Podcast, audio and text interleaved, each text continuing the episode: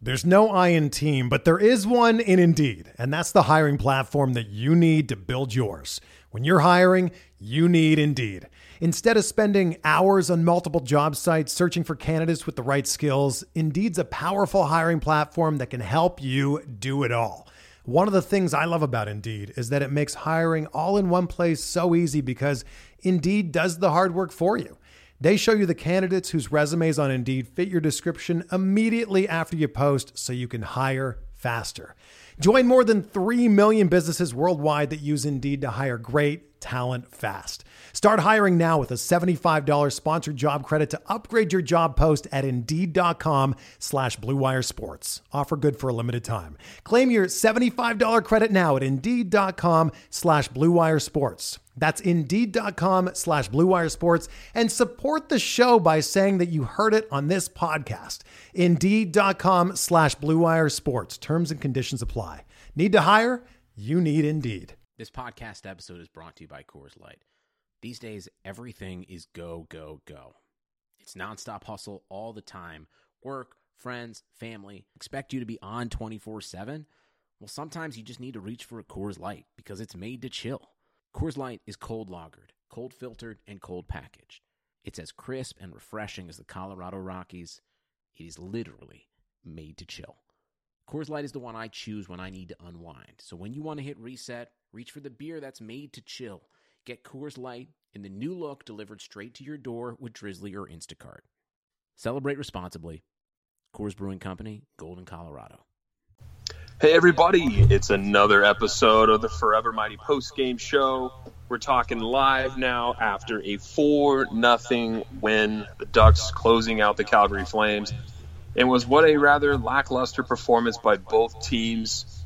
Um, Eddie, this game was not all that we cracked it up to be in last show. I really thought we were going to see some physicality, some speed, some anger, some playoff esque hockey, and we saw absolutely none of it. Yeah, I mean, we expected this to be a physical game too. We talked about how it was surprising that that game against Detroit was so physical and there were so many fights, and that we got this game against Calgary coming up, and it's always a, a really feisty, nasty game. Saw none of that. And not only did we not see any of that, there really wasn't much of anything going on for the Ducks. It was probably the weirdest four nothing win I think I've ever really seen them have. It was hard to stay awake. Um, yeah. I'm glad we got the points. I'm just being brutally honest. That game is just.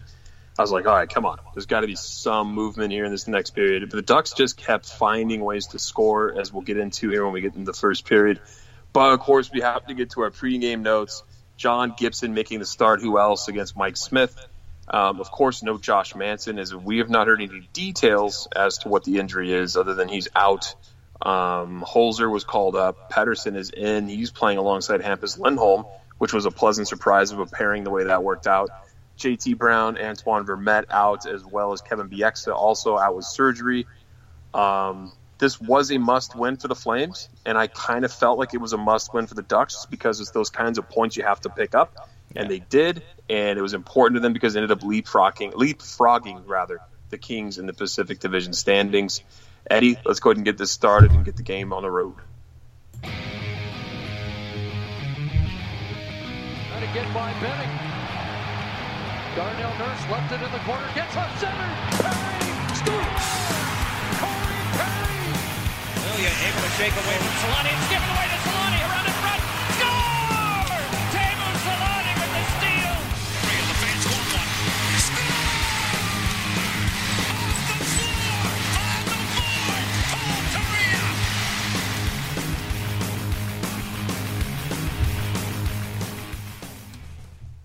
It kind of feels like now we're a streaky show. I guess. I mean, what we we started three and zero, oh, then lost three in a row, and now we've won four in a row as part of the show. Uh, I hope it continues. It. Yeah, I mean, I hope it continues. Uh, I, I don't want to go on another losing streak though. That's for sure. No, you can't afford that right now, especially with Winnipeg coming up here on Friday.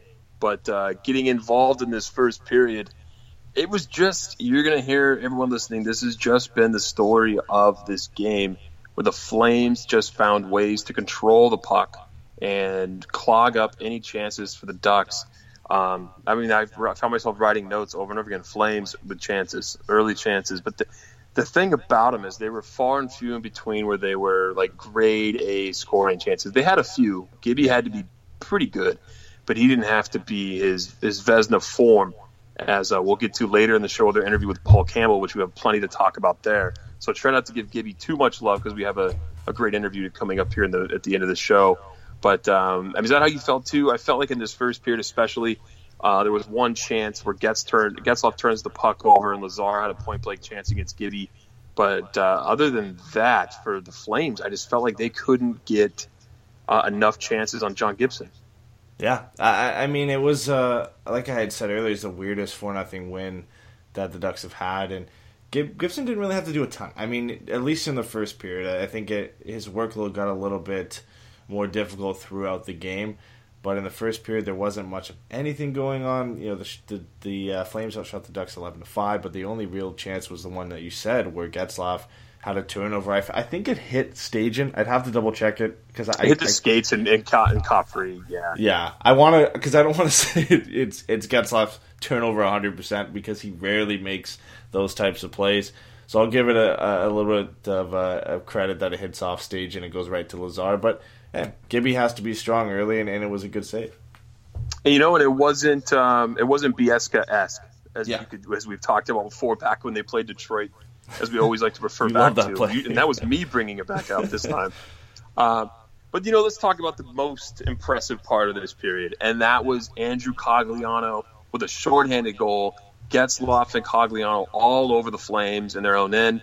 Puck uh, basically squirts free to Cogs. He walks it out in front of Smith. Does a little blade uh, blade faker there with the puck. Gets uh, gets Mike Smith to freeze. Outweights him. Roofs it. It's one nothing. It's a shorthanded goal. It's his third of the season. His 16th as a Duck, which ties him with Paul Kariya for the all-time franchise lead. Yeah, and, and I mean he's been doing this a lot lately. I think this is what his third shorthanded goal of the season. Yep and he seems to just make an impact in the last few games where if he's not scoring on the uh, on the penalty kill, he's at least getting a chance or he's getting a breakaway, and he's really become a threat for the Ducks on the penalty kill. And he's been that kind of guy throughout his entire career. But it was nice to see him get on the board because up to this point, the Ducks really had nothing going on, and this was the only chance they had, and it was really all Cogliano on this play, putting the pressure on Dougie Hamilton, winning the puck and making a nice move to outweigh Smith and putting it in. Uh, it's absolutely all that happened in this period for the Ducks. Like there was nothing going. they finished the period, like you said a moment ago, with only five shots. One of them went in. They take that one nothing lead into the first intermission. Getting started here in the second period, uh, this is where the Flames got some more chances. As you said, the workload for Gibson would come up. Um, he had to, yeah, he had to get some things going, but I, I still feel like it wasn't like he had to make these crazy toe saves, glove saves, like he's been uh, showing us mm-hmm. um, basically in his last like, two months of play. But uh, it, you know, good on the Flames because what they were doing here is, is not letting the Ducks generate anything. There was literally nothing going on. In fact, at one point, the Ducks had gone almost 12 minutes, I believe, without a shot on goal yeah, in the second was, period, dating all the way back to Cogliano's goal from the first period. But then another thing would happen. Ondrej Kase gets up on the scoring. A stretch pass from not Getzlaf, not Perry, not not Lindholm. you go through the whole list until you get Beauchemin. to the only player, person that I would have been more surprised about if it was uh, if it was Holzer in this game, but Beauchemin with a great pass to Kase. He's blazing in on Smith while being hounded. Throws on the brakes, cuts back on the backhand, little spinorama right through the five hole on Smith kind of surprised him. I felt like, and all of a sudden now it's two nothing Anaheim. Yeah, I mean it was a great individual effort from Kase. I'm not going to take anything away from him on that one, but Mike Smith definitely would want this goal back. Kase doesn't get a lot on him, and he's falling down too when he takes the shot, and it kind of just squeaks five hole. And like I said, Mike Smith just he wasn't ready, but I don't know how he wasn't really ready for a shot. You got to be ready for anything, especially when when Kase has the puck that close. But hey, uh, Kase with a great individual, individual effort. And again, the Ducks kind of get a goal from nothing. Like you said, they had gone over 11 minutes without a shot on goal. And then it's a Beauchemin stretch pass to Kase for a spin around spinorama backhand, something I don't think we'll ever hear again from the Ducks. No, and you know the strange thing about this game is we go right back after that play. The Mm-hmm. Flames start controlling the play again. Ducks are on top. Flames are controlling the play, not able to generate anything against Mike Smith until again the Ducks get some puck luck here though. The puck hits a linesman on a Calgary clear. Getzlaf picks up the puck along the half wall, sends it all the way across to Rakell, who just just puts it up on a beautiful tee for Hampus Lindholm, my boy, trailing in from the blue line with just an absolute bomb. It's three nothing Ducks, three goals and eleven shots. That tells you the story of Mike Smith's night. Um, not a good showing for him, but what a shot by Hampus on this. Beautiful setup there by Getz and Rakell on the play. Yeah, and, and I don't want to sound like a broken record here, but it, it was a great shot by Lindholm, and it was a bomb. But you got to feel on this one as well. This was a goal that Mike Smith would want back again. I mean, there was no screen in front of him. He's just going the wrong way, and he tries to correct himself, but he can't get back to his right, uh, and it goes right by him. And this was really the story of the game for Mike Smith, where the Calgary in front of him controlled the game and, played a very strong game, but he couldn't stop anything. He couldn't stop a beach ball tonight. Everything was going in on him. Every shot or consistent uh, quality chance that the Ducks had was going in the back of the net, which I mean is great for us and it's great for the post game show. But it's a definitely a disappointing night for Mike Smith. I mean, anytime I can talk about Hampus Lindholm and scoring, I believe that was his 11th on the season. I just need him to tick that up to like 15 or 16 to be right there with Yeah. Dougie Hamilton for the league lead for goal or for defenseman for the goals. Uh, and then I can start like warming everyone back up to that uh, that Norris Trophy talk, right, where he's way on the outside to everyone else right now but me. Um, We had a show dedicated to that, so Oh yeah, no, I got texts after that saying like, "Yo, come on, Pat, like really, you're gonna say little?" but no, I don't want to jump too far down that rabbit hole again. The Ducks get out of that period three nothing, shots twelve to six in that period, twenty three to eleven. Flames lead the shot count. Um, that would be the end of the night for Mike Smith. And as you were saying, that he was slow to react to the Kase, the Kase goal, slow to react to the Lindholm goal. I mean, maybe just an off night. I mean, I guess for him, but I mean, he, you can't afford to have those when you're the Flames. And I mean, this game, as it would prove to at the end, but being a four nothing victory, that it was this is might be the final nail in the coffin for the Flames. They've totally fallen off. Yeah. Um, so this was just a very lackluster game for their uh, their squad. You know, at a, at a time where they really needed him. But uh, so Rittich will get the start in the third for Smith. Uh, Flames control the play. Just can't find the back of the net. I think the biggest chance that I was able to see in this in this third period that I was uh, trying to keep my eyelids open for was uh, Johnny Hockey with a breakaway in on Gibby. Gibby makes the save, and I just wrote after that they can't get anything by him. I mean, the chances they're getting, Gibson's just been solid. Um, they tried to get in on him too a couple of plays throughout this game where they thought they would crash the net and create havoc. Ducks weren't having any of it. There was no rough stuff. Um, I was just, I mean, what more can you say about this game? I mean, Gibson No. played played well when he had to, and the Yeah. Ducks were very opportunistic. It was a boring game, as you've already said, but I'll take a boring game anytime the Ducks can win, and especially win four nothing. And it was it was the perfect storyline for this show, with John Gibson coming out and getting his fourth shutout of the season. And of course, this show is all centered around our interview with Paul Campbell and how we all kind of believe John Gibson should be in the discussion for the Vezina. And he picks the perfect night to come out and have a strong game uh, and get the shutout win. No, it's true. So now we cannot end the show without talking about Beauchemin.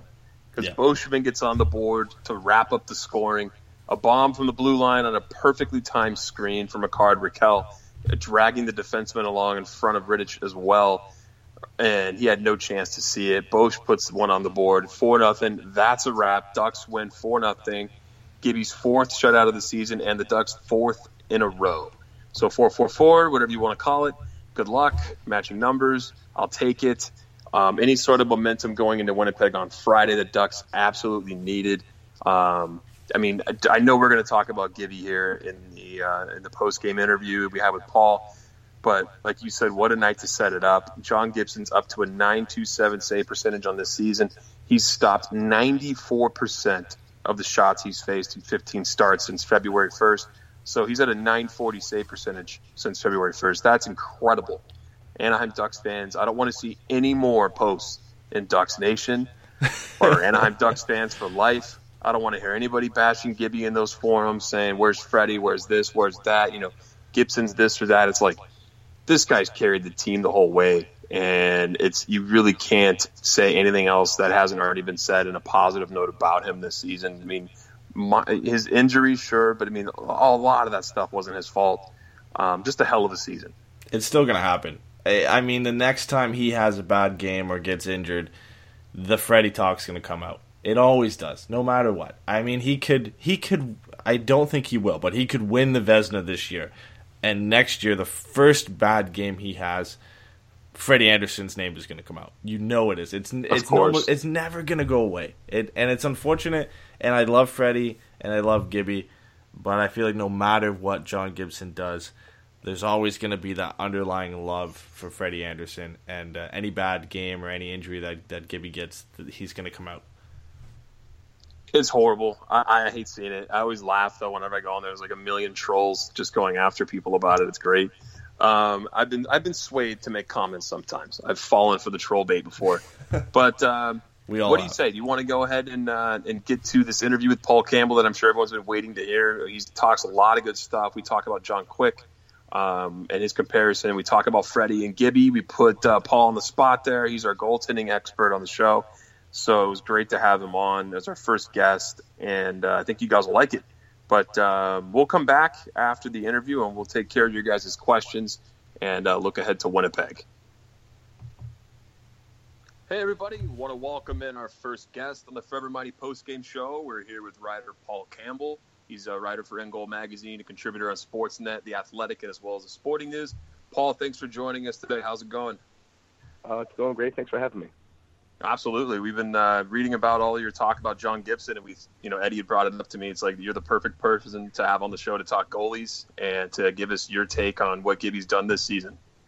Yeah, I'm, I couldn't be happier. Um, basically, I looked at some numbers the other day, and uh, not even advanced stats necessarily, but just basic goaltending stats, and uh, noticed that John Gibson is right up there with the front runner. So with regard to save percentage, uh, which is really the the bread and butter basic statistic that you know people are going to look at to evaluate the Vezina.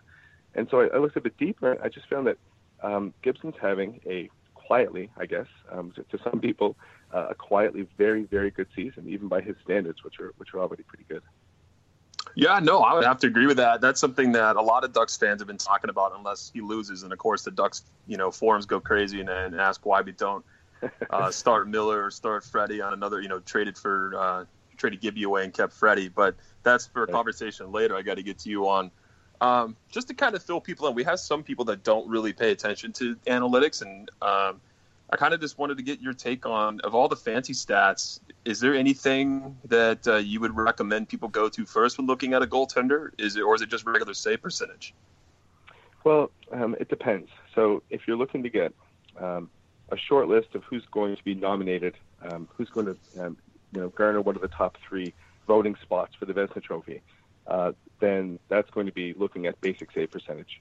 Um, so if a goalie, you know, gets over uh, 55 starts in a season, give or take, and has a really high save percentage, somewhere around um, 93%, then that person is going to be considered. Um, and there, there, are other mitigating factors, but that's important. Now, if you want to dig a little deeper, um, you can go to a, a, a site like Corsica, uh, Corsica Hockey. Just um, Google it. It's, it. It's the first thing that comes up.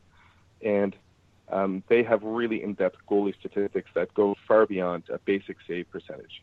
Um, Hockey Reference is another good site. They don't have the same kind of um, uh, sophistication with regard to goalie stats, but um, it's a it's a very thorough.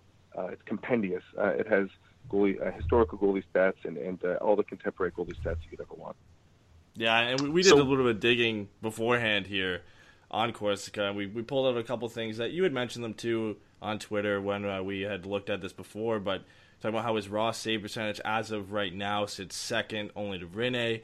His delta save mm-hmm. percentage sits second only behind Bobrovsky and just in front of Rinne. His goals saved yep. above average is second behind Bobrovsky and Rinne. I, I, mean, he should be getting more consideration, but I feel like it's maybe because of the wins, maybe because of the goals against average, just a little bit lower than those guys. Yeah, um, I, I, did a study a couple of years ago for InGoal magazine, and I looked at um, the factors that predicted a Vezina win best. Uh, and these weren't necessarily the statistics that show who the best goalie is, but they are the stats that most reliably predict who the voters are going to vote for. And the voters are the general managers for um, each of the teams. So there will be 30, depending on what happens in uh, some markets, but 30 or 31 uh, GMs, however many there are at the time of the vote.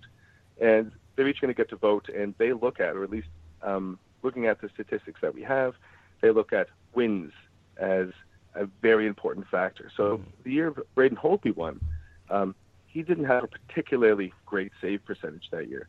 Um, and his safety stats were good, but they, they weren't fantastic. However, when you tie the record for most wins in a season, um, that matters. I mean, general managers need to win, right? It's a very yeah. understandable statistic.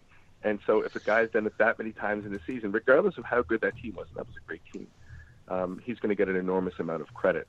Uh, and and that was working against Gibson uh, this season because uh, Vasilevskiy has 40 wins and he leads everyone. Rinne's right behind him. Yeah. Uh, Andersen and Hellebuyck, right, both have a, a, lot of wins and have had great seasons, great save percentages, and so on. And so um, the fact that Gibson is uh, on a bubble team at, the, at this moment, um, if he doesn't make the playoffs, all bets are off.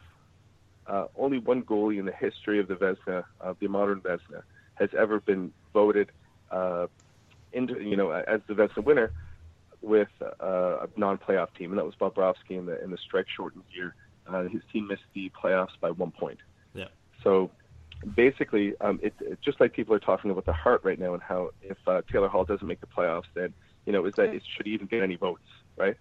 Uh, I mean, uh, with goalies, it's basically the same deal, except there's been one exception. So if uh, the Ducks don't manage to make it in, then uh, then Gibson's not going to get is certainly not going to be considered. But already that's working against him. Do you feel like anything has to do with brand name per se? Like when someone hears a Lundqvist, a Price, a Holtby, those guys get passes a lot of time for slumping. Uh, for whatever reason, mm-hmm. maybe just because it's East Coast bias, is us out here in California like to talk about a bunch. Um, maybe the viewership isn't that high on when Gibson plays. Do you think that has anything to do with it? Because everyone still feels like Price is at the top of his game, but I'm just not so sure if maybe he had a couple of great seasons, but he still has that name recognition. Oh, absolutely. I mean, once your brand and you know inflates beyond any goalie's ability to you know reliably repeat that performance, uh, then that you're going to be considered even in years when you know you're not you're not stellar, right? You're, you're not elite in that season. So a guy like Pekka Rinne um, has been consistently voted uh, and considered, and he makes lists as you know the top goaltender, one of the top, one of the elite goaltenders in the NHL. Um, and because of injury, and there, there are many factors, but he spent a few seasons well out of uh, that discussion. But uh, the time that he put in and the, the recognition that he did get uh, elevated him to a point where people still considered him to be that goalie he was, rather than looking at the goaltender um, that he had become. Now, he's he's made a, a superb uh, turnaround over about you know a season and a half. He's do, he's, he's, he's apparently very healthy, uh, and he, he's doing great. He has uh, fewer starts than usual, and so no credit taken away from him. But for a few years there, he was relying on name recognition uh, to to make these lists and to to be recognized as he was. It's interesting that you compared it to the heart because that's exactly what I was going to say for goaltenders. It's kind of like all that talk. People are throwing out names like MacKinnon or throwing out you know Taylor Hall, but I mean, obviously, I would feel like the mainstream front runner there is Kucherov, and I know we're talking goalies, mm-hmm. but that's he's the point leader. He was the uh, the guy from the beginning had like a monster beginning of the season, and, and obviously carried over from last season.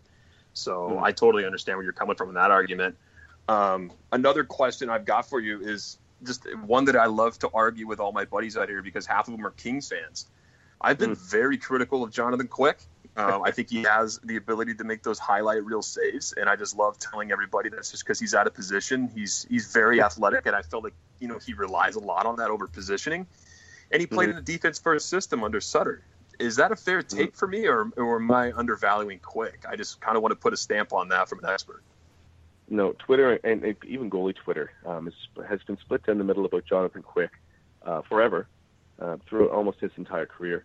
Um, Jonathan Quick has a set of uh, skills. He, he, does things that there aren't names for. Uh, I'll be watching video, and or someone will point it out, a goalie coach will point out and say, "What's this?" And I'll say, "No one's ever done that." Well, you know, people have done it, but um, it's never. Uh, there's not a name for it because it's not something that generally happens. But his feet will just do the thing for him in the situation, uh, and it ends up being the appropriate thing. So I mean, um, he's a gifted elite athlete. Maybe and I've said this before, maybe the most athletic goaltender, uh, truly purely athletic goaltender uh, in in the modern era. I, I I don't know if anyone compares. However, um, he uh, and he's he's backed it up a bit, but he's played a lot of his career um, well outside the blue paint, and this is an era when goaltenders are coming back. Right, like a guy like Lundqvist has had incredible consistency and success um, playing, you know, with his butt on the goal line, right, and uh, you know, taking uh, being very conservative with his depth. Uh, and a lot of goalies are making the same move, you know, backing up, and they're able to cover more net more reliably and more consistent, uh, more consistently, able to take advantage of their size. Um, but Quick playing on that Kings team that that suffocates the uh, the backdoor pass, he's been able to play, you know, really far out of his crease. And on a lateral pass, when one does get through, what happens is when you're way out of the crease, you have an incredibly far distance to go. So you can't just do um, a regular butterfly slide uh, to get there. You have to slide. You have to have an incredible push. Then you have to have a split, right, in order to get a hand or a foot on the puck. So, uh, not taking anything away from Quick, but those highlight saves that you see, you know, especially in years past when he was playing really, really far out. Uh, another goaltender might have been hit in the in the arm, in the elbow, right, instead of at the very tip of the blocker. Uh, you know, you know, credit to him, he's making those saves, right? It, it, it's an athletic feat, but uh, sometimes those saves are because of the kind of position that he's chosen to play. He's not necessarily out of position; he's where he wants to be. But that decision that he's made to play there is what resulted in his need to make that kind of save. Yeah. Gotcha. Okay. I've, I've got a little bit of a hot take here, I think, for, for Ducks fans and Kings fans. But looking at Quick and Gibson this season, uh, if you look at the current point pace for their teams, the Kings at the time this chart was made were on a point pace for 12th. The Ducks were 15th with Gibson and Mm. Quick. Uh, without Quick, uh, LA would have been on a 23 uh, on pace for 23rd. Anaheim would have been on pace for 26. Who do you think is more valuable to their team at this point? Oh, tough question. Yeah. I think uh, I don't know. If you're asking me what goalie I'd rather have going forward, or um, uh, it's a it's a tough question. You know, I'm just looking at some numbers right now, and I'm looking at the um, expected save percentage for um, both Quick and Gibson. So Mhm. basically, uh, that's a, a number that tells you, given the kinds of shots they face, basically, uh, which goalie has it harder, um, who's expected to have a higher save percentage, and, and in this case, that's Quick, uh, which indicates to me that he's had a somewhat easier time, um, you know, behind LA's defense, as, as you might expect, uh, than Gibson has had. So at this point, looking at the numbers, and uh, I'd like to keep it as objective as possible, um, I'd give that to Gibson on the basis of that, and on the basis of uh, what I know about um, you know, the Ducks um, D corps, which which hasn't been bad, but um, uh, which is different from LA's and has and has been different uh, for a while. LA plays a, a very specific kind of game with the kind of uh, defensive system that they employ. So I'd say uh, Gibson to answer your question because Quick has a somewhat easier time behind LA. See, there you go. That's what everyone wanted to hear. Yeah. Making the Everyone fans listen to us. That's what they wanted to hear. to kind of top off the, my question segments is is uh, this has been an argument that we've had with uh, with fans, and I've, we've discussed with other writers as well. But uh, can you settle the long time argument between Ducks fans and John Gibson and Freddie Andersen? Do you feel like Bob Murray made the correct decision there in offloading uh, Andersen over Gibson? That's that's that's the most difficult question in hockey. Uh, uh, are, are, do, do you make Ducks fans angry on a, on a Ducks podcast? Do you make Leafs fans angry? You know, in the, in the, in the NHL. I mean, it's it's a really risky question to answer. But I'll, I'll, um, I love Freddie Andersen. Um, if you delete a single month from Andersen's last two seasons with the Leafs, and it's been it's been I believe um, uh, October both times, terrible October, uh, and then um, if you if you just took that away, uh, he would be in the running for the best of probably the last two seasons. Certainly, even more this season if that were the case. Um, Andersen has this uh, nicely tuned technical game that he's that he's worked on since he's got to Toronto. Had had a bump in the road, tried something a little different, it didn't work. Uh, then then sort of sort of back to being a solid uh, technical goalie. And then you have Gibson, who is in some ways the the polar opposite, whose technical game isn't as uh, isn't as sharp and refined, but whose athleticism, uh, whose instinct, uh, uh, whose uh, whose power is is remarkable. Um, based on results, and based on the teams that they've played for with those results, I think Gibson was the guy to keep. Um, and I, I, I, it's difficult to argue that uh, from where I'm sitting right now if someone's paying attention. So I think Toronto did great. They got a very solid goaltender. Uh, um, I think Gibson is uh, a better choice to keep going forward. Uh, and I think he was he was he was sort of touted as the guy, and he's proved it uh, at, at every juncture that, that he was the right guy to keep. So no one lost, but um, I, th- I think Gibson was the one. I, I also would have kept Gibson if, if I were making a decision this time. Yeah. Thanks for taking the hard question there. yeah. I, I think it's a tough one because, like you said, you're making some people happy with that answer, then you're making some people upset uh, on the other side. And that, I mean, that's been an issue in the Ducks community since the trade. It still continues to be an issue. Anytime Gibson has a bad night, the Freddie fans come out of the woodwork uh, and they they get pretty offended. But on the topic of Gibson, of course, we had a question from Kyle on, on Twitter because he knew that you were coming in today. He wanted to know if Gibson is just scratching the surface of his potential or is he kind of at his ceiling now? I know that's crazy for a 24 year old, but do you think he mm-hmm. has more to give? Yeah, I, I mean these are these are these are tough questions because of uh, questions around team, questions yeah. around goalie development, and especially questions about uh, either a willingness or resistance to change your game. Uh, I'm going to use Hellebuyck as an example. So Hellebuyck's a young guy. Right? He's not, uh, you know, he's not a grizzled vet. He's only been a starter for a couple of seasons. Last year, his first big year as a starter, didn't go very well. Um, he um, he sort of sputtered, um, uh, did poorly enough that management went out and signed another relatively uh, big name goaltender to uh, challenge him in Winnipeg. Now, Hellebuyck took this very seriously. He said, I need to remake things. I need to change the way I train. I need to change the way that I stop pucks. Uh, the changes he made to his style are, are some of the biggest I've seen a goaltender make in an offseason, and, and they've paid incredible dividends this year, so that we're talking about Hellebuyck's Vezina uh, possibilities. Whereas last year, people were talking about whether he'd be playing goal for the Moose this year potentially, right, or, or, or yeah. at the very least backing up at the NHL. And so people are quick to write off a, a goalie uh, based on a very small sample size. Gibson is in is in the opposite direction.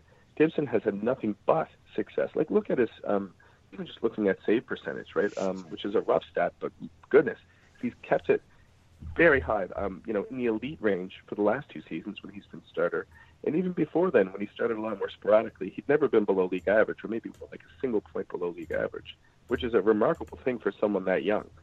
So um, he has all the talents in the world, and to wonder whether or not he's reached his potential. Well, he's doing great now. Yeah. So you can't say he's just scratching the surface because he's doing great. And if he were just scratching the surface, we're looking at you know a Dominik Hasek type guy who's going to get better and better and better for the next five years, right, and then dominate the league.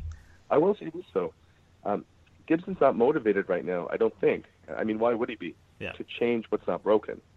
So if there are little weaknesses in his game, or you know bigger changes that he can make, right? Um, he's not going to rebuild um, the way he plays goal because there's no motivation for him to do that.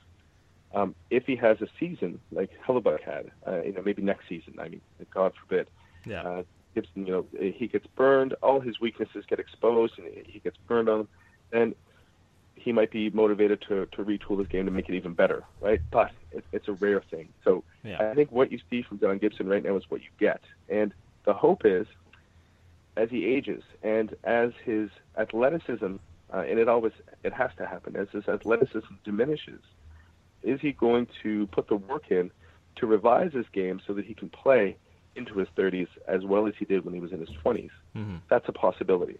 So I think expecting more from John Gibson at this point, um, it's unrealistic. He, I mean, he's he's given a lot, and he is an incredible tool, tool set. But to um, imagine him maintaining the success throughout his career depends on what he's going to do when he loses a step.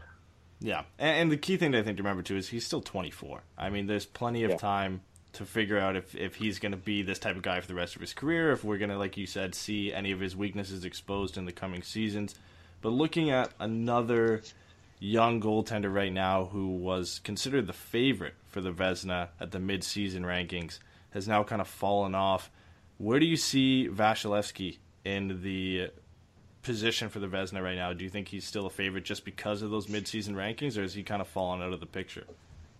Well, I thought of this when you talked about Kucherov. Um, there's an anchoring effect I think that happens when a guy is touted at the first quarter, at the half, at the three quarter mark as the person to beat. And people were voting, right? Uh, I mean, as anyone, you know, as anyone who's voting for anything does, you sort of see a trend, um, and it, it, it seems like uh, there's momentum. Even though there's no momentum, I mean, it was just a bunch of people's opinions at different times. But it seems like there's momentum, and that carries forward uh, to, to the end of the season sometimes. So you'll see guys get votes. Uh, the, the other year, I forget, it was the last year, the year before, but Dubnyk had a really strong Yes. start to the season. We thought, oh, he's probably going to win the Vezina, and then petered off, really petered off to the point where um, he shouldn't have been in the conversation. Nevertheless, he still received a lot of votes, even though he wasn't in the top three. Uh, and I think you, you're going to see that with uh, the Hart this year. I think Kucherov is, is going to do very well if he doesn't win. Uh, and I think you're seeing that with Vasilevskiy as well, who had an incredible beginning to the season. Um, won so many games, it looked like he might, you know, challenge for a, you know, a, a 48 win season to tie record, or at least a 45 win season. He's petered off so much, though. I mean, relatively speaking, uh, over the last stretch, that um, I think he's out of the top spot. Although I still think that he's going to garner because of his wins, because he has seven shutouts, which leads the league tied with Rinne. I think he's probably still going to finish second uh, in the voting. Okay. Yeah, I mean, I mean that makes sense. I, I feel like because of his play at the midseason at the midseason point, he's going to get a lot of credit for what he had done up to that point. Before we get in to your three finalists, I got to ask you because you've done a lot of work with on Carey Price. What has happened to Carey Price this season? I know Montreal as a team has just been awful, but is this just a one-off for Carey Price and it's more so team-oriented than individual, or is there something else going on? Uh, a few things. So um, we'll focus on um, him first, and the, then the team after. I, Yeah. I think initially he was looking like he was uh, just not himself, pretty much from the start of the season, and that can happen. I mean, you could you could sputter out of the gate. I, I think it was last season. The Canadiens went on a, a tear to begin the season, but his numbers were really pedestrian. Um, he had a bit of a lull uh, in, the, in the uh, winter, and then uh, come January, he was back on top again and, and managed to uh, have a it wasn't a Vezina-worthy season, but he, he managed to put himself in the conversation, sort of. This season, he started off poorly. The team also started off uh, poorly, so they were putting up the massive number of goals they were last year, and things sort of went downhill from there. He looked, um, he didn't have the crispness and power that you're used to seeing in his game. He didn't have the uh, technical fineness that you're used to seeing in his game. Um, he looked tired, and uh, as it turns out, um, he uh, was uh, on the IR for a long time early in the season, and uh, they talked about um, he had fatigue. I mean, it was a, it was it was sort of a, a clinical matter of uh, being chronically fatigued, and that that's what that's how he was playing. He was playing like a guy who was Yeah. just totally um, unable to do the things that he knows his body can do because because of that. Um, so that was you know that was early. Then injury later. Then um, turning to the team, the team has been uh, early in the season. It was random, so it seemed like three defenders were standing around. A puck would hit two of them and go in the net. Um, Price would be slightly off angle. A puck would hit the post and go in. Um, so it seemed unlucky, but the def- defense Corps uh, in Montreal early in the season was was a dog's breakfast. I mean, Weber, right? Yeah. Great. Petry, um, found it, really found his game this season. Was, was doing fantastic. Uh, but then the guys that got signed in the off season, I don't know who uh, management thought they were getting, but these these shouldn't have been the defensemen that were getting all this money. Uh, and so you know they were playing they were playing regular minutes. Uh, a, a guy Joseph from Junior, uh, uh, Mete was uh, you know logging lots of minutes, which good for him. I mean he's he's talented. He he was solid. He he'd earned that. But the fact that he can jump in and do that so unexpectedly points to a lot of um, problems with the Canadiens' defensive depth early on. Um, I don't know if they figured things out. Uh, I mean, Weber's Weber's gone now forever, um, but it was a combination of, I, I think, a really poor, um, what, um, not just defensive structure, but the personnel Yeah. uh, were probably below where they needed to be, which was far below where management thought they were uh, based on what they were being paid, and then Price being um, not himself and uh, apparently uh, apparently so fatigued he he could not handle what was being thrown at him. So we'll see. I mean, Price is is, is now susceptible to injury. Um, he's been concussed this season. He has a history of, um, of knee problems, right? And and so it depends. If Price is healthy going forward, uh, I mean, I could see him rebounding nicely. if he's not, it's going to be really hard for him to maintain uh, the level of precision and power that he he needs to to play the game he does, especially behind that team. Yeah, it, it's been a disappointing season for the Habs all year. I feel bad bringing it up, Mom. If you're listening, I'm sorry we brought up the Habs. Uh, I know it's a, it's a sore wound right now, but uh, we got to do it. But uh, I got to get the last thing here from me at least is I got to know who your three finalists are at this point. I know things can change in the last little stretch here, but I think mm-hmm. they're they're almost pretty much set. Who do you have as the three finalists and the eventual winner for the Vezina? All right, so um, I can give you two lists if you want. The first one is the person who's probably actually going to win, and the two people who are going to get the next most votes. Mm-hmm. Uh, so I think at this point, it's Rene's Toulouse. Yeah. Um, he has an incredible record. I mean, he's lost I think like nine games. I mean, it's, it's yeah. ridiculous. Um, he has, uh, you know, he's the he's the heart and soul of that team again in some sense, which which almost no one expected. Uh, and he has the highest save percentage um, easily seven shutouts. Um, he has the lowest goals against average among goalies who have played enough games. Uh, he is the clear favorite. He he ticks all the boxes that GMs want. Um, after that, I think the second spot's going to go to Vasilevskiy. Lots of wins, still a great still a great save percentage, great goals against average. He's the kind of goalie who can make saves. That, I mean, the, he, he made a couple of behind the back saves yeah, this year, right? That is insane. And people remember those things, right? I mean, that, those things matter a lot uh, to, to people's sort of perception after the fact. So I think he's done enough to garner uh, second spot. And then third, that's a bit more of a wild card, but I got to think that Connor Hellebuyck is in uh, position to get that. Uh, he's yeah. behind a, a, really good Jets team. He's played a lot of games. He has a lot of wins. Um, and the narrative for, for Hellebuyck is excellent. I mean, he went from last year struggling uh, to, to, you know, maybe maybe being a backup goalie this year to um, leading his team uh, and you know really forcing himself into this best goalie conversation. And the fact that he did the work himself, right, and it's been well documented how he changed and what he did. I think he's going to get a lot of credit for that. So that's my three. If you're if you're betting on this, um, those those are the names that I, I would go with. And uh, what about the, your three? Uh, you said you had another list as well. Uh, yeah, three you kind of believe. Yeah. The people who have really, um, who maybe have, have earned it the most, uh, you know, in my opinion, and looking at the statistics that we have available, I think, um, I think Stu Rinne uh, would would be at the top of that list. It's it's at least very close. So mm-hmm. Rinne or uh, it's uh, I, think Rinne maybe still tops that list. Um, Bobrovsky uh, comes second, and then right on his heels is uh, is John Gibson. Um, so I think it's one, two, three. Gibson um, has an excellent showing with regard to uh, you know, the, his his advanced stats and his basic stats. Uh, the only thing that holds him back, a, a, couple of things. One thing that's holding him back is um, his uh, even strength numbers tend to take a dip, um, whereas the, the other two, uh, Bobrovsky and Rinne's, don't. Uh, they, they have, uh, mm-hmm. Gibson's still above average at even strength, but their numbers are a bit higher. And if you need to break a tie, uh, even strength numbers for me um, tell you a little bit more, right? Um, yeah. They move, they remove the goalie from the situation somewhat and they um, they look more at what you can do outside of the you know that, that very difficult time on, on the on the PK. Uh, but I, would have those three as my as my top three. I, and I would certainly have Gibson in. Um, it's close, but I think I'd have him as my third. I would love to hear him get some consideration. You know, that's that's kind of where I sit mm-hmm. on that. Um, to kind of just, I, I thought of two, like the two-parter question. It's nothing crazy, but who's a goaltender you feel in the NHL that doesn't get enough recognition that's a young guy coming up that uh, us fans should be looking out for? Hmm. A lot of young guys are getting recognition now, which is good. Um, I think that's a uh, um, it's, it's a relatively new thing. We established that for so long. And a guy like Lundqvist, right, has deserved all these accolades, and a guy like um, Luongo is still playing excellent, right, uh, uh, unexpectedly. But um, right now, I would I would be watching uh, Juuse Saros in uh, Nashville. Um, he is uh, probably my favorite goalie to watch right now. He's he's five eleven maybe, or he's five foot ten, um, depending on sort of what um, you know when you look at what his height was and, and uh, whether or not it's been, it's been inflated. But a really really really small goalie with incredible positioning. Uh, he gets to where he needs to be so quickly. Um, uh, you have to rewatch what he's done in order to see how he's done it. Um, uh, he's the epitome of a little guy who can move.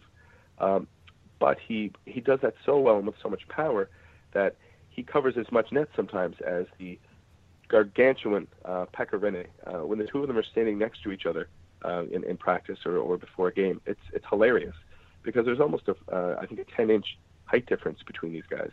Uh, but Saros, for for my money, is a guy to keep your eye on. He's very young. Uh, he's in Pekka's shadow right now, but he could potentially, right within the next year, uh, if he were if he wanted a different team, or if uh, if Rinne starts to falter a little bit, uh, he could be a guy that could step up and just uh, just start starting right away, uh, in, in my opinion. I mean, who better to uh, to take after than Pekka Rinne? As we were talking about him, he just got a 35 save shutout tonight. So Pekka Rinne gets another one. um, yeah, you then, can't. I mean, now he leads the league in shutouts, right? I mean, yeah. you know, you can't uh, you, you can't argue with these these basic numbers. And then the, to, to, wrap up the the questions here, just the, the second half of that was: Is there any prospects, maybe outside the NHL, or you know, doesn't doesn't have to necessarily be overseas, but even in the in the minors that we should be keeping an eye out for coming up uh, through whatever team in the NHL? Hmm. Um, I'm not a deep prospect guy, but one guy I like who I've seen uh, in the NHL uh, I mean, albeit briefly, and um, you know, have have heard an awful lot of good stuff about his Comrie uh, coming up in Winnipeg.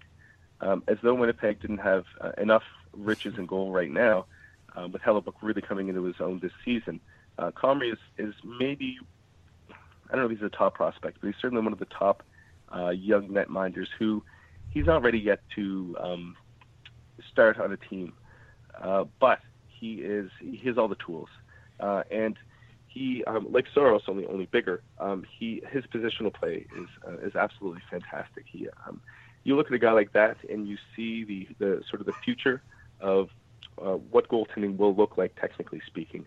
Uh, and I know styles are different, and and um, you know pe- people don't always have to play the game the same. But this guy is so crisp and efficient. Uh, it's uh, it's remarkable. He's definitely someone that I, I would be. Um, I'm going to be very interested to see come up over the next few years, wherever, wherever he happens to do that, whether it's in Winnipeg or whether he eventually gets moved uh, because Hellebuyck maintains his uh, his dominance there.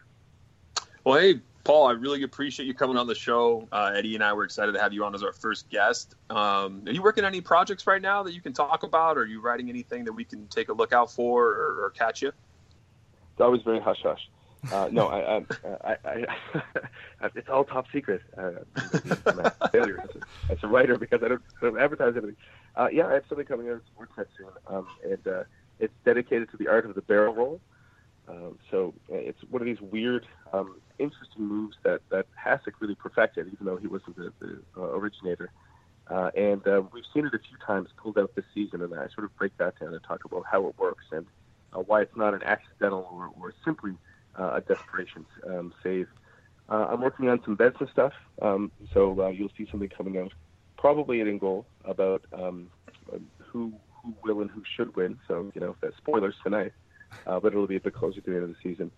And the last thing is, um, well, the InGoal magazine. Uh, there are a few other things. Obviously, I'm writing a few things for the Athletics goalie profiles uh, about uh, the, Canadian goalies. And the last thing will be also with InGoal. Uh, there's an award we give out uh, uh, to the backup goalie, and so we'll be um, awarding that, voting for that at the end of the season, and then sort of going through the finals and doing the whole award presentation thing. So if you're interested, um, take a look at InGoal Magazine in the coming weeks and months, and you'll see um, uh, something called the Bunny Award being talked about, and, and that's the one we give out for the best backup goalie. Darling got it last year, uh, and so we're hoping it's not some sort of kiss of death to, to, receive this. Uh, we don't want people re- like refusing it. Uh, so we'll, we'll hope that we'll uh, we'll choose well this year, and that uh, whoever whoever wins it uh, will you know have a strong season, so that uh, no one no one feels bad about winning the award. Well, hey, thanks so much for coming on. You guys heard it here first. What he's going to be talking about is he said spoilers. Thanks so much, Paul, for coming on. You guys can follow him on Twitter. Go look him up. It's at Way to Go Paul and you can catch all his charts he puts up there and talks about goaltending amongst other things. Again, Paul, we appreciate you, and we hope to have you on again. All right. Well, uh, thanks for having me, and uh, uh, we'll, we'll talk again. Be in touch. All right. Thanks, Paul. Yeah. Take care, guys. All right. Well, we're back from the interview. I hope you guys enjoyed our interview with Paul Campbell from uh, writer for InGoal Magazine, Sportsnet, Sporting News, and The Athletic. A great conversation with Paul about Gibson, the Vezina, uh, and just goaltenders in general. It was really nice to have him on the show. Uh, and, and, again, I hope you guys enjoyed it. So we've got a bunch of stuff to get through. Uh, the chat was pretty lively uh, during the interview and even before that. So we have some questions here. We've got some questions on Twitter, uh, on Reddit, uh, in, in the DMs, on Forever Mighty on Twitter. So you guys are hitting us up pretty much everywhere. Uh, we'll wait for we'll get Patrick back in here as well, uh, so that that he's ready to go too. I just popped back in. There we go. Okay, perfect. So just so you guys know as well, um, Patrick can't hear the interview when it gets played, so that's why we had to, to kind of wait for things there. So, question: If anyone could pop on the chat and let me know if their feed ended towards the end or if they got all the way through to the end, because I was listening on my laptop and I can't tell if my feed died or if the, lap, the laptop messed up. So, if anyone wants to pop in on the feed and let me know if they missed any of it or if they actually heard us like sign off on the interview. Just I was just curious. All right. well, let's. Uh, you want to get to the questions, or is there anything else you want to go over before we get there? Uh, John Gibson for Vezina's got my vote. Um, obviously, I vote in all the awards, so I will be putting in my name for him. I just want to throw that out there. You're uh, part of the the hockey writers. You're, you're gonna yeah. Be, uh... is, it, is it hockey writers or is it GMs? Oh, well, I ah, I guess it is GMs. I think Paul had brought yeah. up that it was GMs. So I'm a really good GM on NHL 18, so I think yeah, I should well, definitely have my ability just to vote. you voting, nobody else. Your vote uh, is the deciding vote. So that's yeah, I like that idea. I, I, could I could run with that. Let's get to some questions, man. I'm, let's see if we have a lot to talk about. I'm I'm game. Yeah. Let's go for it. We've got a, a ton. So I'm I'm scrolling back through the chat. Uh, I believe there's a lot of just comments about Gibby saying Gibby's the man, hyping up Gibby. So I'm glad that uh, that was there. Uh, we had the first question I believe is from Chase. Uh, back uh, earlier on in, in the in the the podcast here. He said, "Do you think Welinski slots in next game because Holzer didn't look too great?" Uh, Holzer did not look good tonight. Uh, his first game up from the AHL, though, it's to be expected. I, I think they even mentioned it in the broadcast. That I want to say that Hayward mentioned that um, Holzer looked like he was watching his passes a little too much and getting caught, and that's just a tempo. You know, that goes. You know, the speed of the, of the game rises up from the AHL to the NHL. Um, but also, I mean, that would be Lewinsky or Welinski coming in with the same issue. But Welinski, I think, is better than Holzer, a better choice. So I hope he gets slotted in. I'd like to see him here towards the end of the season. What about you? Yeah, I, I wouldn't mind seeing him. I, I, was actually surprised today that we saw uh, Lindholm and Pettersson together. I, I, did not expect that to be a pairing, and of, of course, it meant Bosch, Boschman with Holzer. If that continues to be a thing, then I, I feel like Welinski might be a better partner for Boschman, and and then I I don't see Holzer really starting every game from now. I you know they wouldn't really call up Welinski. I feel like if they didn't expect to play him for one of these next few games. I feel like he's a logical fit to put in against that Winnipeg game. More of a, a, a, younger guy. He's got the legs behind him more so than Holzer does. So I feel like that's a logical place to put him into the lineup. But you never know. I mean, that's a that's a tough tough game to put a guy into who hasn't played in the NHL in, in a decent while. So to put him in against one of the, the top elite teams in the NHL would be tough. I feel like an RC um, and Murray move would be to keep whatever veterans have played before. Yeah. You know, and then maybe utilize a Welinski um, in, a, in one of the games, maybe the Vancouver games in the road trip. Yeah, maybe like so. an easier game to, to slot him in. But shout out to uh, to Hampus Lindholm and Marcus Pettersson, Who they had the uh, the best of the fancy stats for the Ducks uh, D pairings tonight. It was not Cam Fowler and Brandon Montour. So to a uh, a much surprised um, eye for me. I just did not expect them to perform that well. I think the what kind of goes into that is looking at who Fowler and Montour played against for most of the game. They got the the big share of minutes against the Gaudreau line against the Backlund line. So I think that oh, plays a bit into it. But I don't want to shut you down completely. But uh, you know, if Manson is in this game, um, Manson and Lindholm are getting about half of those minutes against those top two lines. And not sure. to say they sheltered Pettersson a bit, but I feel like. Uh, they tried to get them away from that lineup and, and gave a lot of the responsibility to Montour and Fowler. I can live with that. Um, let's let's move on. Uh, we have Matt who asked a question. Now this is recent Ducks news. Um, he said, "Can you guys talk a little bit about Kiefer Sherwood and what's going to what he's going to bring to the Ducks, and if he has a chance to make the big club in the next year or two? I'll take this one off the bat because I did a little bit of research into him when he was signed, and it's very difficult to find a lot of prospect updates or prospect profiles, especially on a guy who was undrafted and is a 22 year old coming out of out of uh, the NCAA. So I didn't find a ton on him. I, I, what I had found is he was being pursued by about six or seven other teams. Uh, the Ducks have had interest in him since last year when he actually decided to, to go back for another year uh, in the NCAA rather than coming out and signing a contract then. Um, does, I didn't really get too much information on the type of player he is. Uh, it looks like he's a left winger with a right hand shot, so he's, he's playing on the offside. Um, he's got about 86 points in 106 career NCAA games, so he's a decent scorer at that level. But I don't know how that's going to translate to the the NHL. He can't really come up with the Ducks this year because he signed an ATO with the San Diego Gulls, which means he'll most likely be there for the rest of the season in playoffs unless the Ducks call him up on an emergency basis, which I don't see happening. Uh, if he was going to make the big club, I like Matt said, I feel like it'd be in the in the next couple of years. I you know I would expect him to get a full pro season under his belt next year in San Diego and really see what he can do. If he impresses there, then maybe he gets a shot with the Ducks. Let him overripen down in that system with Dallas Eakins.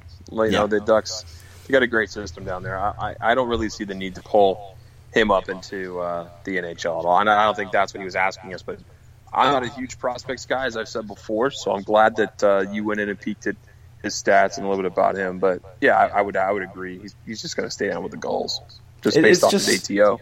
Yeah, it's just kind of nice though to have a guy who's pursued by teams like Vegas and Boston and Pittsburgh and Montreal to pick the Ducks over some of those teams. I, I think that's always nice for a lot of fans to see. Got the best weather out of all those cities.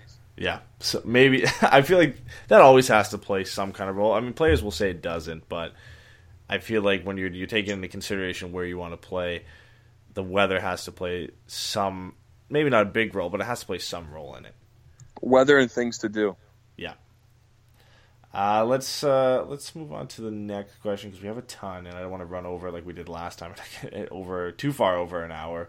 So we had Connor here who asked why are the Ducks reluctant to call up Jacob Larsson.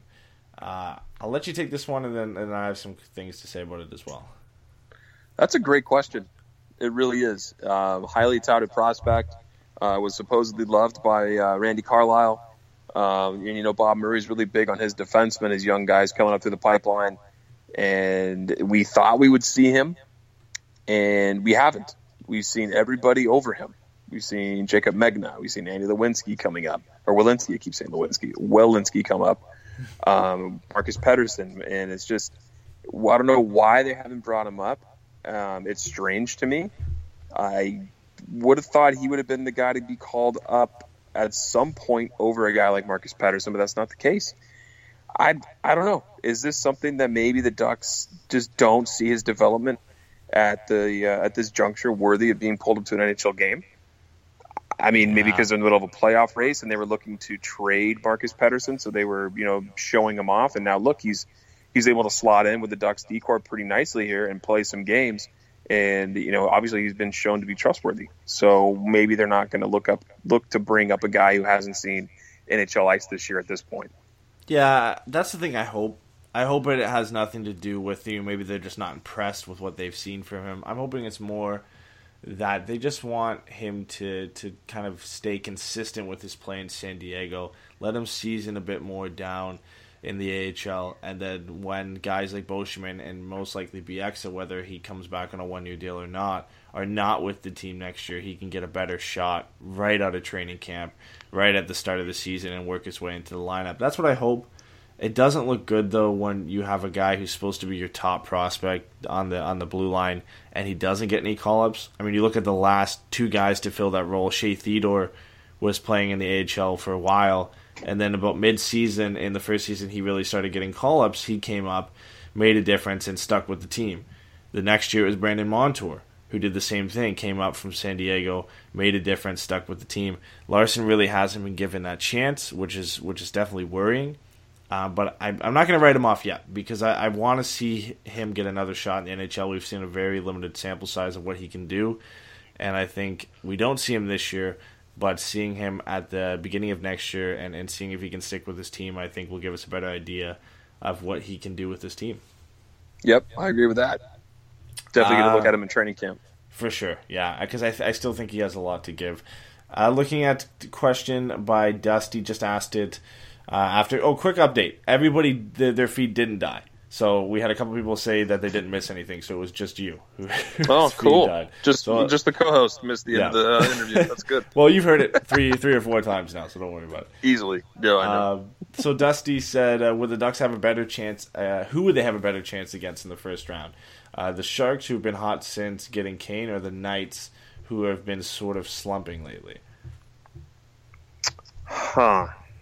Yeah, that's a tough one because we kind of talked about this in the last show, and we we couldn't really decide either.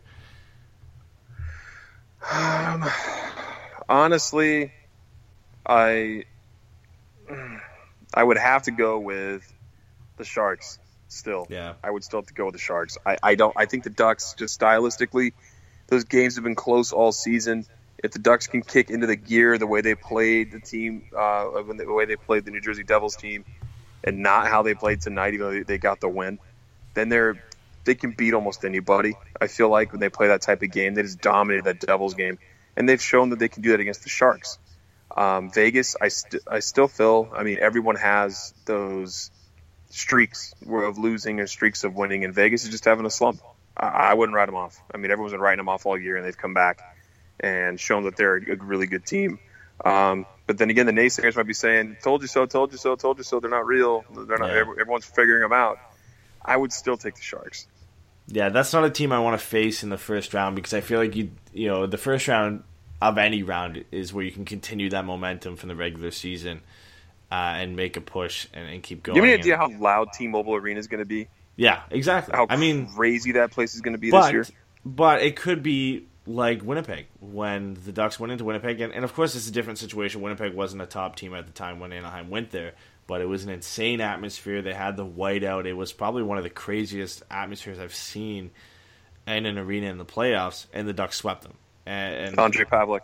yeah. Okay. Yeah. So it's it's different, of course, but I think that plays a role, and and they're going to be right behind that team through the first round. I think that's a huge boost. I don't want to deal with that. I would pick San Jose, even though the Sharks have won five games in a row, like Dusty had said. I still think they match up better with San Jose. I'm still not 100% sold on the goaltending with the Sharks, whether it be Martin Jones or Aaron Dell. I don't even think they know necessarily who's going to be their guy that they're going to go to. You would assume it's Martin Jones, but you just don't know. And that Dell's blue really line, well. yeah, and that, that blue line as well. I'm not 100 percent sold on the Sharks blue line because they've got Paul Martin, who just they just called up. He's played what five games this season. Uh, they have Dylan DeMelo and Brendan Dillon on the bottom pairing, which isn't great. But Who? yeah, so you've got you've got Brent Burns though. So when you've got Brent Yep. Burns back there, uh, you can make anything happen. And that top nine is one of the better in the Western Conference, especially adding Evander Kane to that lineup. So they're scary, but I would rather face them uh, than the Knights, and I, I feel like a lot of people agree with that as well. Um, let's see. Let's keep moving down here. We had a couple just comments more than anything. Matt saying Gibson for the Vezina or Gibson Yes. to pull a Jiggy and get the Conn Smythe. That would, I mean, I wouldn't put it past me. If if the Ducks get to the Stanley Cup final, it's probably going to be on the back of John Gibson.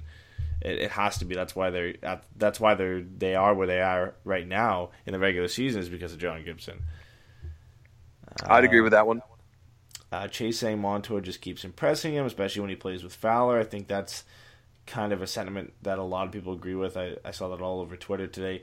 Even though the underlying stats show they didn't have a great game, I still think that pairing has been excellent for the Ducks lately. Uh, Chase, Yeah, I'd like to look at the shot quality. I mean, I know we don't Yeah. need to go deep diving on that right now, but I wonder there was a high volume of shots Mm-hmm. and shot attempts, but I mean, Calgary, like I said, just didn't look dangerous.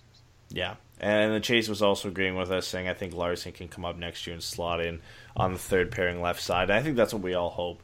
I mean, I saw a, uh, a, little bit of a post in the chat to, today talking about how Larsson could play with Manson next year, maybe Pettersson and Lindholm, and then Fowler and Montour. That would be great. That would be a great young top six. I would love to see that uh, on the back end. Uh, but that does it for the chat. I mean, you guys can continue to ask questions until we finish here, but I'm, we're going to move on and look at some of the other questions we have on Reddit and uh, on Twitter as well. So we're going to go to Reddit real quick so I can get that out of the way. We had two questions. Uh, Turnaround 08 on Reddit said, "I'm am I just not a big Holzer fan, or was that a really rough game for him tonight?" Yeah, it was a rough game, 100. percent That's Yeah. where the the uh, Andy Welinski talk has come on the show. I mean, I would have to agree, and it's it's a fast man's game, and and Holzer just doesn't really fit the mold right now. Yeah, I mean, it was a bad game for, for pretty much everybody in the shot attempts wise for the Ducks, other than uh, Pettersson and Lindholm. Everybody else was below 50%. Holzer was the third worst at 21.7, just above Montour and Fowler. And, you know, the eye test didn't fail either. He, he just didn't look that great tonight. Uh, made a, a couple sloppy plays. But, again, they didn't lead to goals, so I can't directly say it was he was just awful, but he didn't impress. And I would like to see Welinski because I think he brings in a little bit of a different essence than than what Holzer can provide. Um, CS All Graphy- fairness to Holzer's first game, so maybe I should give him a break till next if he if he slots in on uh, Friday. but we kind of know what we're going to get from him. I, I mean, True. at this point, you know what he's going to bring to the lineup. We've seen him enough. I feel like Andy Welinski, maybe not much of an upgrade, but at least can bring a little bit more mobility to that back end. I agree with that.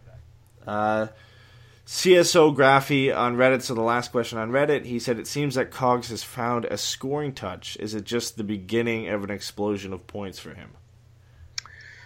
I was looking at his point totals the past several games. He hasn't had a ton. I mean, he he scored against Columbus, and I think this is the goal after that. So he hasn't necessarily been on fire. Playing better, yes. He's getting opportunity, but uh, I hope so. We all hope that he can start chipping in more goals. Uh, it was a beauty of a shorthanded goal for him tonight. Um, I- wouldn't say that uh, we're going to see a ton of points out of him just yet. I want to see more consistency from him, but hopefully it's a sign of good things to come. Yeah. So looking at the last few games, this is his second point and his first goal in this last in the last six games. So he's not necessarily lighting up the score sheet, but like you said, he's getting his chances. Uh, we mentioned it earlier when we were talking about his shorthanded goal that I feel like we at least see some kind of effort shorthanded from him every time the Ducks get a penalty kill. So it's great to see him producing, uh, but he's still not putting the points on the board. So I don't think we're going to see an explosion of points as it was put uh, anytime soon.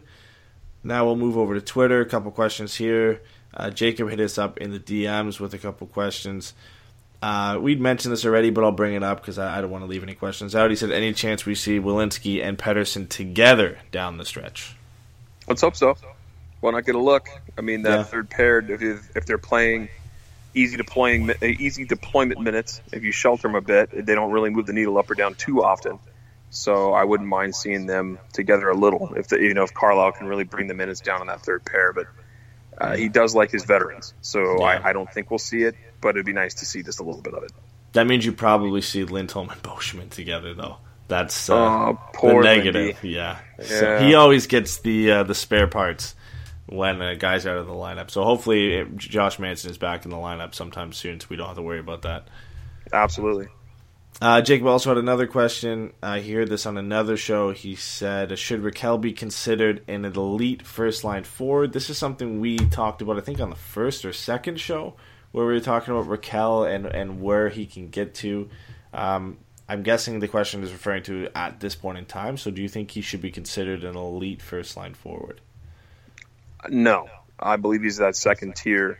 Yeah, um, and maybe like on the lower end of the second tier. Not to take anything away from him, but uh, you got to remember he, he plays with Ryan Getzlaf, and Getzlaf creates everything on this Ducks team offensively uh, for the forward group. And anybody who plays with him, um, or for the most part plays with him, is going to produce. yeah, And that's just, I mean, you you can see when he gets the puck, he slows the game down. You know, when we talked about him a bunch on our other shows about just how magnificent of a player he is and a playmaker he is, you got to imagine that Rakell, yes, he's getting um, these snipe stuff and he's making plays, not to try to take anything away from him, but uh, Getzlaf's the elite center and he's definitely helping out Rakell's game. Yeah, and, and it's all what you put into the word elite as well, and what who you categorize as elite. In my opinion, that's that's reserved for a few players in the National Hockey League. I mean, this season you would have to say that Nathan MacKinnon is an elite player, Nikita Kucherov, Genny Malkin, Connor McDavid are elite players.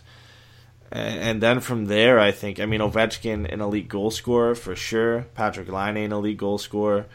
And then I think it dips down to a, to that second tier where you've got, you know, Claude Giroux's having a great season, Steven Stamkos, Kessel, Kopitar, Goodrow. I think they're in that second tier, not necessarily elite, but definitely first line forwards. And then I think that tier underneath that is where Rakell falls, and that's not a bad tier. That's still a first line forward, but uh, elite is a, is a hard word to throw around. I think it it means something different to everybody depending on who you ask. And Matt puts it good here. He says Rakell's an all star, but elite is a strong word, and I think most people agree that it's reserved for only the top top players in the National Hockey League. He's the best winger on the Ducks. I'll give him that. He's, yeah. he's a hell of a player for sure. All right, so let's uh, we're, we're wrapping it up here. We've got a couple more questions on Twitter, so I'll go it out and I'll grab this one from our live post. We had Sammy saying he thought this game would be a, a bit more physical on the Ducks side. Flames threw uh, some good hits, but not really a response from the Ducks. Kind of feel like the Ducks knew they were above retaliation tonight and just focused on the win. I was happy with it, um, as much as as uh, I was happy with them being focused on the win. I uh, I was happy they didn't get goaded into penalties and all, but that game was boring. I I don't I think I've said it like four times already tonight. I was happy with the win, but that it was just it was hard to watch. I I, I guess they didn't want to get engaged, engaged in any of the nonsense, and but I mean Calgary didn't really try more than just a couple times. I think Tanner Glass threw a couple of hits on Derek Grant, and they made him mention that he hit the glass pretty hard, but it was really just a mellow game. Yeah, and we we expected it to be physical. I mean, this was a game we pegged along with the LA game as one that was going to be a feisty, nasty game. I think we had coined that after the game against Detroit because we're saying, well, if this is a nasty game, then look at the history the Ducks have had with Calgary and with LA, and those are going to be two nasty games. I, I still think the LA one is because it always is, but I was surprised at how tame this game really was. Yeah. Let's hope that's not the same on Wednesday or Friday, rather. I want to see a nice fast paced game played by the Ducks uh, to get them ready. You know, they need to start getting in that mode full time rather than just a game here and a game there. We love the win, but uh, let's let's show some more intensity in this. Yeah, and uh, I think we already answered this, but I'll, I'll ask it as well. Uh, SECSPN on Twitter said, if given the choice, would we rather get the third seed in the Pacific or the first wild card and play Vegas? So we, we did answer it because we already talked about who'd you rather play with San Jose and Vegas, but I think we can expand on it and add that second last, like the last uh, wild card spot as well, and, throw Nashville into the mix. Uh, no. the Ducks, do you do you, do you want to get into that third uh, Pacific spot, or do you do you want to risk it and, and fall into the wild card? Playing Nashville, Winnipeg, or Vegas is just a big no, and yeah. I don't want to play them at all in the first round. Those buildings are going to be just ballistic and I feel like they just, they're not good matchups for Anaheim in the first round. Let them get their playoff legs under them before we throw them in with, with the top tier teams. I'd rather face the, albeit less, slightly less, slightly less scary San Jose Sharks than face one of those teams. I think the only argument there uh, that I've I've heard some people is saying, don't you want to get the best teams out of the way right off the bat?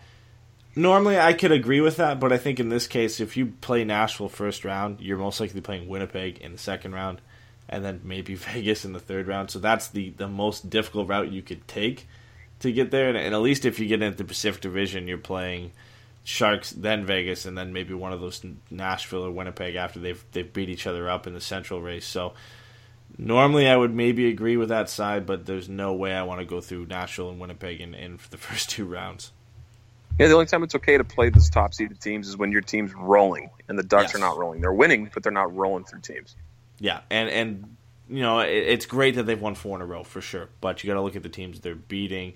They're beating a Flames team. I think this is their fourth loss in a row. They beat uh, Vancouver. They beat now the the the Devils as well. So they haven't really rolled through some teams. Detroit was the, the fourth team that I was forgetting there. So they're not necessarily great teams. This game coming up against Winnipeg, which we'll briefly break down now, I think is going to be the toughest test of the bunch. Winnipeg is a very scary team. I don't know. I think the big thing is if Patrik Laine is going to be available for that game. He left the the game against the Kings injured after blocking a shot.